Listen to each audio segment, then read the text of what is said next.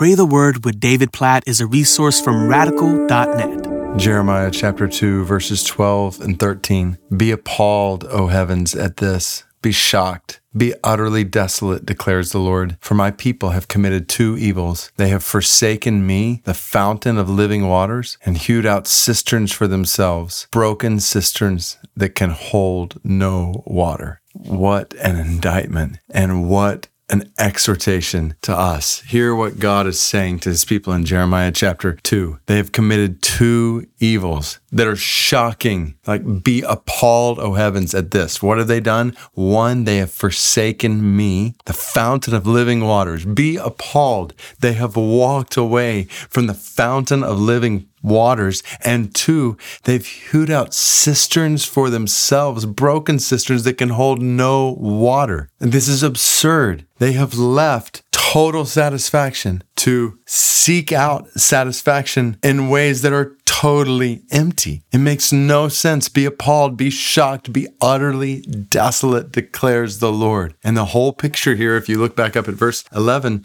it's talking about a nation that has changed its God and has turned to gods that do not satisfy and do not deserve glory. And Jeremiah 2:11 says they don't profit you in any way. Do you see this invitation from God to you and me, to his people, to all people? To be satisfied in Him. God loves you and me. God desires our satisfaction, our full satisfaction, and He is the source of full satisfaction. He alone can fully satisfy us. So don't turn aside to the things of this world today. Seek God alone. Trust God alone. Don't put your hope in anything in this world. Don't put your trust in the things of this world. Put all your trust in God. Put all your hope in God, and you will experience full satisfaction. He is the fountain of living water. Do not turn to the things of this world. They are broken cisterns that cannot hold water. God, help us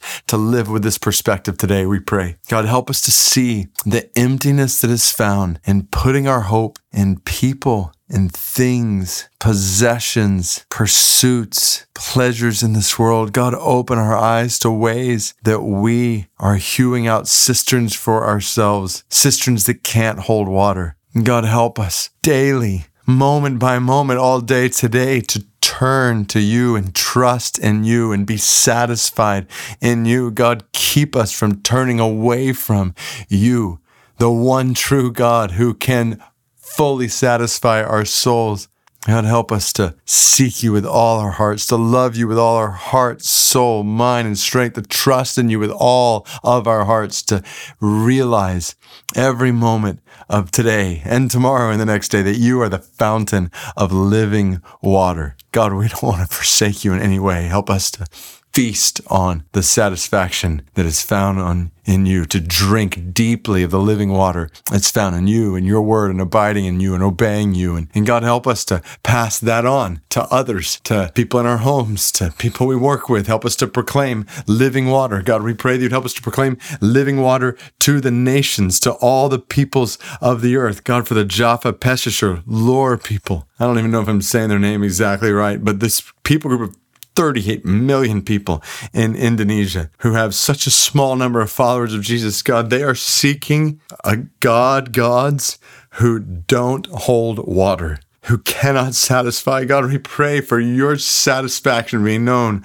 among the Java, Peshawar, Lor people of Indonesia. Please, God, please May they know the fountain of living water in Jesus. Use us to make the fountain of living water known among all the nations, including this people group. God, you alone can satisfy our souls. So forgive us for our idolatry, rid us of our idolatry, and help us to feast on your goodness and your glory and to lead others to do the same. We pray this according to your word in Jeremiah 2 11 through 13. In Jesus' name. Amen.